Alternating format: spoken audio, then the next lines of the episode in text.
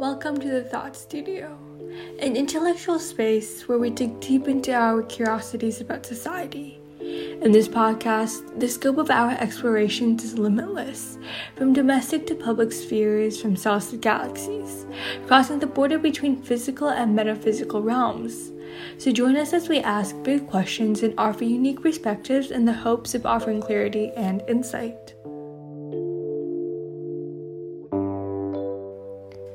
This episode, William analyzes the anxiety behind tests. Test anxiety is defined as the reaction to stimuli that is associated with an individual's experience of testing or evaluating situations. There were many experiments that were conducted to research further on this issue. In one of them, the subjects were reported for having symptoms of test anxiety that include trembling, sweating, increase of heart rate, flushing, feeling of terror, and a lack of concentration. 93% of the subjects stated that they underperformed during the examination session. Why does taking a test cause this much stress? To complete a test, we simply have to sit in our seats and fill out sheets of paper. But before and during the test, our heart rate increases, our body starts to sweat, our hands start trembling, it feels as if we were running away from a lion. No matter if it's a normal unit test in school or an international math contest, people always feel nervous and pressured. The amount and level of mental struggle we experience with tests is completely disproportionate to what we actually do in a test. What is the reason behind this stress? Today, we will take a closer look at the anxiety that stays behind tests and how it connects to performance anxiety. If I was the only person taking the test, and the results are completely confidential to anyone else, I probably won't feel as nervous.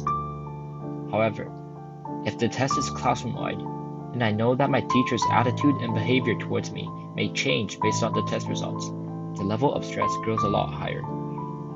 Now, if the test is more important for me, such as the SAT, and even more people take this exam, my anxiety increases further. Taking the test itself is not the stressful part for most people. What actually makes most of us feel nervous is the fact that we are performing when we write a test. Our level of anxiety for a test fluctuates based on different conditions and types of people we are. But the biggest driving factor of where we get that stress is something called performance anxiety, which is common for everybody. Performance anxiety is fear about one's ability to complete a task. They might believe failure will result in humiliation and rejection. We fear to perform badly on a test because we know that if we actually fail a test, there will be consequences that follow. For example, we might get laughed at by our friends, scouted by our parents, or simply feel disappointed for not meeting an objective. People experiencing performance anxiety may worry about failing a task before it has even begun this is a phenomenon called self fulfilling prophecy. Self fulfilling prophecy is a psychological state of mind where people act based on what they believe, no matter if it's true or false. For example, I usually have the thought of, I am going to fail, before I even received the test paper and looked at the questions. However, believing that I am likely to take the exam, I consequently feel disappointed during the test phase, and that leads to performing badly once the test results come out and I see that the score was low, my belief of the fact that I would fail the test further solidifies. I failed to recognize that if I had the thought of, I will ace this test, my performance during the test phase will be a lot better as I am more confident, which leads to a better test result.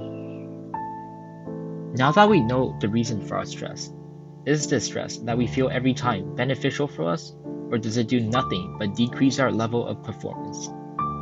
The answer depends on the amount of stress we feel. The Yerkes Dodson law, developed by Robert M. Yerkes and John Dillingham in 1908, explains the relationship between pressure and performance. The law states that performance positively correlates with mental arousal, but only up to a threshold.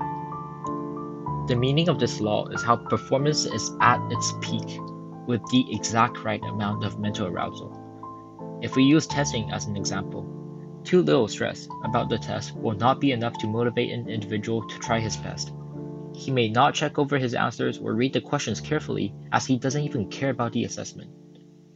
This will result in low score outcomes. On the other hand, too much stress also decreases the level of performance as extreme mental tension is to the point where it hinders our ability to focus fully on the test problems. This also decreases the score outcome. However, if the level of stress is just right, meaning that we still care about our test and will do everything we can to ensure the highest test score, but the level of stress is not enough to distract and impair us from completing the test. To sum up, anxiety is good, but not if it exceeds a certain point where it becomes harmful to us. The way we feel stressed when we complete other tasks is very similar to the way test anxiety works. When we perform in other ways, whether it's a piano competition or a job interview, we feel stressed for the same reasons. For a piano competition, we feel stressed because messing up the performance may lead to not getting an award. For a job interview, we feel stressed because we're afraid of not receiving the job offer. A test is just one of the ways to perform. Testing anxiety is simply a subset of performing anxiety. Tendency for an individual to feel anxiety before or during a performance not only happens during a test, but in any other events and cases. And this trend can be traced all the way back to the ancient times, before testing was even created. For example, from the moment humans start to feel hunger, they are already experiencing anxiety. The process of finding food is a type of performance. If they don't perform well, meaning that they fail to find any food, they suffered the feeling of starvation. What's different from the anxiety that originated from looking for food and taking a test is that finding food immediately takes the stress away from your brain, while scoring perfect on the SAT can affect you for a really long time. You may feel excitement from the perfect score for a short duration, but you can use the score for other purposes in the long term. Our brain takes into account a lot more possibilities when it is expected to complete a test than finding food. That makes testing or other types of complex performances have a lot more stress than simple objectives. Perhaps it would be interesting to discuss further on the logic and origination behind these concepts but probably for another time. I am William J, and thank you for tuning in for this episode. See you next time.